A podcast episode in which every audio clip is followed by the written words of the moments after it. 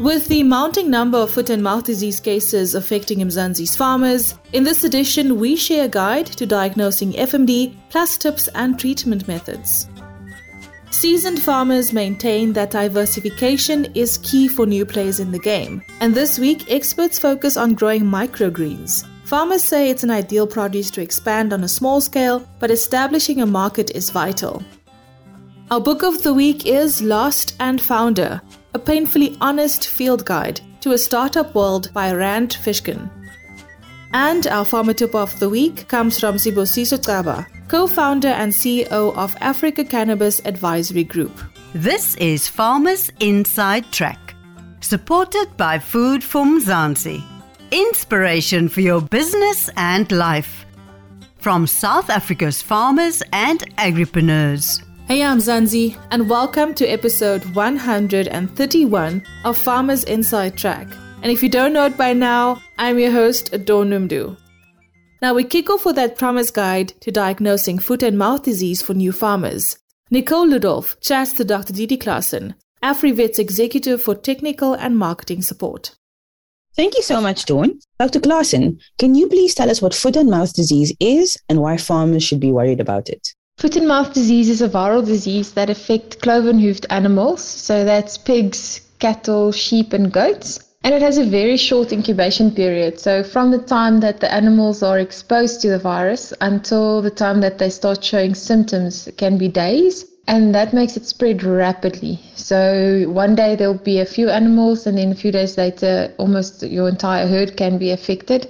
And it leads to production losses. The animals can't walk and they don't eat as well. And then the biggest impact that we should worry about the most is the effect it has on trade, not only local, but also our international trade. The moment the OIE or the World Animal Health Organization is notified that we have an outbreak of foot and mouth disease outside our control zone, other countries stop import of our products or our commodities to their country. So wool can't go overseas. We can't move live animals. We can't move raw meat. So it affects our country and our economy substantially, and that does not include the losses or the expenses the farmers suffer to try and combat the disease. What are some of the symptoms for foot and mouth disease? As the name states, the lesions are in the mouth and on the feet, so between the two hooves and the lesions can be quite severe or quite subtle. So, what we usually look for is an increased saliva production. So, you'll see saliva dribbling from the cattle's mouth quite substantially. It's not the only disease that has an increased amount of saliva as a symptom. So, it's highly suspect to be foot and mouth disease if you have these mouth lesions with increased saliva production and then foot lesions as well. What should farmers do to minimize the chances of their herd contracting foot and mouth disease?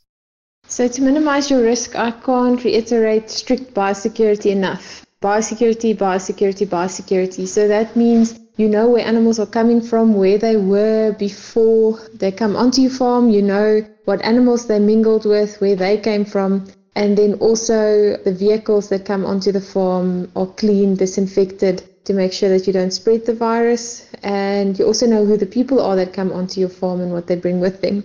If you're buying animals from auction where they mixed with other animals, so commingling occurred, it's ideal to have those animals quarantined for 30 days. And if they remain symptom free, they can come onto your farm. And then obviously animals from an area that has foot and mouth disease or where there's been a recent outbreak or there are suspected outbreaks, don't buy those animals for now. Don't move animals when you're in that area just to contain the risk of contracting the disease or bringing it onto your farm. So the main thing is be vigilant of where animals are coming from and make sure that they were inspected and deemed healthy before they come to you and then obviously to disinfect vehicles and tires etc that the animals were transported on. What is the treatment for foot and mouth disease if any? There is no specific treatment for foot and mouth disease because it is a virus and the disease is quite short. So, from them starting to show symptoms until they've healed is also quite quickly. The main thing is to prevent secondary bacterial infections because you have these blisters in the mouths and between the toes, they rupture and then bacteria can cause lesions because they can penetrate the skin, so to prevent secondary bacterial infections. And the animals are really sore, so they have these sores in their mouths and between their toes, and they really struggle to walk. So they can't walk far for food, they can't walk far to graze, and so it's important that you bring food to them, water as well. And they struggle to eat, so if you can give them softer food, in inverted commas, that'll also go a long way just to make sure that they get nourishment in the time period that they can't eat as well and that they can't walk. Can animals recover from it? Yes, they can definitely recover, especially with the type of FMD virus that's currently spreading in South Africa. So, with this specific type, there's a lot of sick animals, so there's a high morbidity rate, but its mortality rate, the number of animals that die, is very low. So that's at least the one bit of good news, but the impact on our economy is disastrous. What should farmers do if they suspect their animals have foot and mouth disease? It is imperative that the state veterinary services or the state vet is contacted immediately when you suspect the disease. There are several diseases that can mimic foot and mouth disease or that can look like foot and mouth disease but isn't. So it's important that an accurate diagnosis is made and that the community is made aware of foot and mouth disease as soon as possible so that we can combat the spread. The disease will die out quick enough or soon enough if we treat it with the urgency that it requires. So contact the state vet or state veterinary services immediately. How can farmers prevent foot and mouth disease from spreading? As I said, biosecurity, biosecurity, biosecurity. Don't move animals if there are outbreaks or suspected cases in your area. And with any disease, do daily inspections. If you look at or inspect your animals on a daily basis, you will pick up diseases, whether it's foot and mouth disease or red water or insert any disease, a tick burden or a severe tick burden, you will pick it up sooner and you'll be able to assist your animals better. So, daily inspections of your animals will help prevent disease spread, not only foot and mouth disease, but it will definitely help if you pick up animals with increased saliva production or difficulty walking or sores in their mouth and then report it. So, daily inspections and then only buy animals from reputable sources. And if you can, animals that come from one source, not animals that came from a source commingled with other animals and then come onto your farm. Think of it as a super spreader event. So it's important to get animals that weren't attending super spreader events and then to bring them to your farm. Thanks, Nicole. And great having you back here on Farmers Inside Track, Dr. Didi Claassen, AfriVet's Executive for Technical and Marketing Support. Now, seasoned farmers maintain that diversification is key. I've heard it so many times when I engage with farmers on Twitter spaces and everywhere I network. Now, this week, we're going to be sharing tips for growing microgreens. Farmers say it's an ideal crop to start on a small scale, but you have to establish a market. First up, Michelle Carlser, the founder and CEO of Feel Good Health, an online health shop, starts with an introduction on what microgreens are. They are tiny little plants. So basically, you know, most of us are familiar with sprouts, where you would take the seeds of the plants, and you obviously have to have clean seeds. You don't want seeds with pesticides and GM seeds and so on. So you take clean seeds and you sprout them, and then you use the sprout. So that's something that we've all kind of become used to. Microgreens are the next stage up. So once the seeds have sprouted and they've produced their first true leaves, then before they actually carry on to develop into, for example, a beetroot seed will sprout, it will produce leaves, and then before it starts to mature, you can use those leaves that it produces in a salad, in a smoothie, in a stew, in any food really. You can just cut off the leaves and you can use them in your food those leaves themselves have got greater nutritional value than the actual beetroot or the broccoli or the whatever vegetable that you're using. Quite a new concept on the market because people are used to either buying sprouts or they buy the full grown vegetable. But obviously, the full grown vegetable take many months to mature. From a farming view, there's a crop and they've got to grow the crop and they've got to nurture the crop and then they've got to harvest the crop. They've got to send it to market. But for microgreens, it's a very quick crop that grows from seed to just seedling stage. So it's not like sprouts with a little bit of a sprout to it. It's like a true plant. It's got the greens and the first true seeds. And from there you harvest. So you basically then cut off those early leaves and use those as your food. Aquaponics horticulturalist PJ Piri talks about the feasibility of the crop and says it's actually considered as a superfood. Other word that I use for microgreens is superfood So superfood, it means it's packed with all the vitamins and the nutrients. So the value from that per kg compared to, let's say, lettuce is more if you're growing microgreens. We're not using your ordinary treated seed there. So also now, as a grower, you're gonna get less price on your seed for microgreens. They cost even much lesser than your normal treated seed because you're only growing it for a certain time. Let's say for a less period of, let's say, for half life let's say if you're growing other cultivars where you have multiple cuttings and then but again your price of your seed is more than your price that you pay for seed for your microgreens doing multiple cuttings like your irregular they would cut it maybe two cuttings to generate more revenue or more value out of that plant. Other microgreens is only one cutting and then you're done. But again, it's, it's a value, value to rent per kg that you generate from that. For us, it's the volumes that we're pushing. It's an intensive operation where you need tons and tons of produce for you to make a bag. So most people that I know of, they're only concerned on the overseas market because of they're being paid in forex. So they make a lot of money from that. Michelle further explains the market opportunities and harvesting process from a farming point of view, when you sow your crop, there's so many things that can go wrong between the time you sow your crop and the time you harvest your crop. You know, it can be the weather, it can be storms, it can be a fire, it can be locusts, it can be all sorts of things that can go wrong. But with the microgreens, you're really growing them inside, first of all, so they're protected a lot. And secondly, the crop is fast. So you can control a lot more of the environment with microgreens as a farmer than what you can control when you're growing an outdoor crop. We focus on the home because it's the whole kit and it's the idea of growing it at home. But people who buy microgreens to use at home are a very small market, but the restaurants are a big market. And they want microgreens that are, first of all, visually attractive. So they want things that are like the sunflower seeds, the beetroot, the colorful ones that they can mix up with their salads. And there is definitely a market for that out in the restaurants. I've had a restaurant myself in the past. As easy as it is to grow microgreens at home, it's difficult to focus on growing microgreens in a restaurant. So the restaurants are really about, you know, convenience.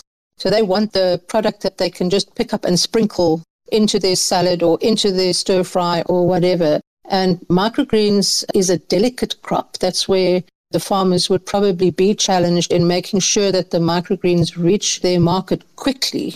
It's not like a beetroot. You know, a beetroot is going to last for a long time. It's not easily damaged. So that's the benefit of the microgreens. The fast crop, grow any time of the year, quickly harvested and so on. Whereas the disadvantages of it's a delicate crop. You've got to harvest it and you've got to get it to its source, to its end consumer really quickly in a very careful way that they don't get damaged. Because when they end up on the plate, in the restaurant, they've got to look as though they've just been picked from the kitchen, where in actual fact there's been a journey for them to get there. So that's the challenge of microgreens, that they're not as hardy in farming and getting them to the end customer but it's also the benefit of a quick crop that's not so much influenced by the environment and the things that happen in the environment, and it's a fast harvest. And then finally, Piri focuses on exporting opportunities for farmers. There are crops that they can be exported. People are doing it every week. So there's a process called your cold chain. So as long as you understand your cold chain from harvest, from picking to your storage and to shipment, there's requirements that guide your chain there. If you understand that people are doing it every week or are sending their shipments to Europe, Asia, and America. It's not a difficult thing to do, but you just need to understand the requirements of your shelf life requirements. Because the degrees of storing your microgreens and your degrees of storing like your fruits or your, your normal lettuce, they're different. It's doable, but you need to be equipped, like your temperature control and the staff that are involved in the production process. They need to be educated about the requirements that are needed. So it's not a difficult thing to do. People are doing it every day. It can be done. It's being done. Thanks so much for joining me, aquaponics horticulturalist PJ Piri and Michelle Carlse, the founder and CEO of Feel Good Health, an online health shop. Now, for more on this, visit Food for Mzansi's YouTube channel to listen to our Gather to Grow session on growing microgreens. You'll get all the need to know information for new farmers wanting to expand with this crop. Next up, and before we let you go, our book of the week is Lost and Founder, a painfully honest field guide to the startup world by Rand Fishkin. In the Anatomy of Strategy podcast, the author explains what he thinks about growth hacking, a term for strategies focused solely on growth. Thankfully, right now we're finally at, at the end of that phase. Like I'm seeing even in Silicon Valley startups, you know, the growth marketers, the growth hackers are changing their titles they're saying, oh, no, wait, I do growth marketing. I do marketing. I'm the director of marketing. I'm the VP of marketing, as opposed to I'm a growth hacker. And I think that it has acquired this more negative reputation. And that is because it is such a short term practice. So the experience that I had at Moz, which I talked about in Lost and Founder, was essentially that we'd chase a growth hack. We'd find one that sort of, oh man, this really moved the needle for us. And then we'd keep trying to juice it. Mm-hmm. And mm-hmm. The second time you do it, the third time, the fourth time, it, it just falls in value and falls in success rate and eventually burns out, as opposed to putting those same efforts of discovery and testing and iteration into a flywheel, right? Something that scales with decreasing friction, mm-hmm. something that you can do over and over again and will keep producing results and hopefully more results than it did last time. You know, podcasting is a great example of that. Hopefully, many people will listen to this podcast and they will enjoy it and they will share it with their friends and coworkers and people in their networks. Mm-hmm. and then the next time you produce a podcast you will have more listeners and that will give you more surface area to distribute to even more listeners in the future. And so every time you're doing the same amount of work but getting more and more out of it. That's exactly what a flywheel is meant to build. A growth hack is sort of the opposite. You find this thing you abuse it it's often slightly unethical mm. to very unethical. It's often skirting around laws. And now there's much more strict privacy protection, email spam compliance, web marketing laws than there ever have been. Influencer marketing has way more laws than it used to, all these kinds of things. And so you're often walking that tightrope in addition to uh, dealing with the fact that most growth hacks fail and all of them fail eventually. Agriculture is not just about farming. It's about caring, and that's an ideal worth preserving. Right through all departments and companies within the VKB group, we know that farming is not just a job, it's a way of life. Let VKB help you in all aspects of the food value chain by efficiently reducing costs and optimizing value. Follow VKB on Facebook or vkb.co.za to find out how VKB can help you. VKB, for the love of the land.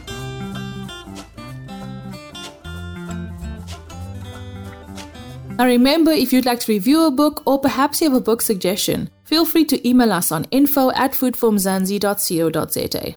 Now, before we let you go, our farmer tip of the week comes from Sibusiso Xaba, co-founder and CEO of Africa Cannabis Advisory Group.